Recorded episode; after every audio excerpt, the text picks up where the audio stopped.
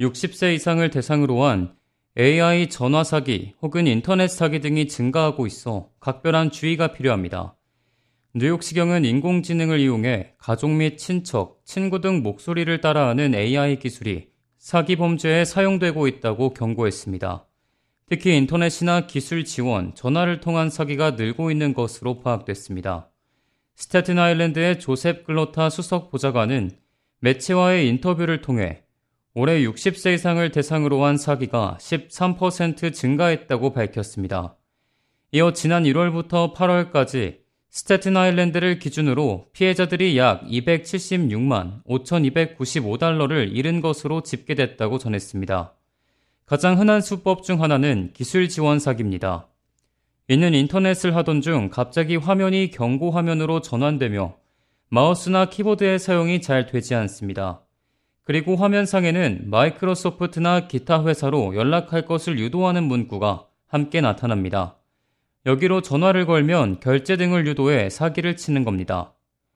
혹은 친척이나 가족, 친구 등의 목소리를 흉내내 전화를 걸어 도움을 요청하는 수법도 활용되고 있습니다. 인공지능을 활용해 목소리를 아주 정교하게 바꾸고 있어 쉽게 속아 넘어갈 수가 있습니다. 글로타 보좌관은 자기 자신도 비슷한 사기를 당했다고 말했습니다.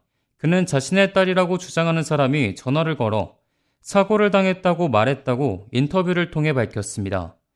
스태튼 아일랜드의 한 남성도 자신의 아들 목소리로 들리는 전화를 받은 후 5만 달러를 송금해 사기를 당했다고 전했습니다. 전화상으로 아들이 음주운전으로 인해 체포가 됐으며 코가 부러졌다고 말했다고 이 남성은 덧붙였습니다. 사기범들은 목소리를 흉내내는 것은 물론 가족과 친척, 친구의 이름까지 알고 있어 이를 구별해내는 것이 쉽지 않습니다. 변호사인 척 전화를 걸어 가족이 현재 구금된 상태라며 금전을 요구하는 사례도 있었습니다. 이에 따라 뉴욕시경은 누군가 당신에게 돈을 보내라고 압박할 경우 일단은 그냥 전화를 끊을 것을 권고했습니다. 그리고 아들에게 전화가 왔다면 아들에게, 아내에게 전화가 왔다면 아내에게 다시 직접 전화를 걸어 확인해야 한다고 말했습니다. 마찬가지로 온라인 화면상으로 마이크로소프트나 코네디슨, 기타 다른 회사에 전화할 것을 요구받았을 경우에는 구글로 직접 그 번호를 검색해 본 후 사기가 아닌지 확인할 것을 당부했습니다.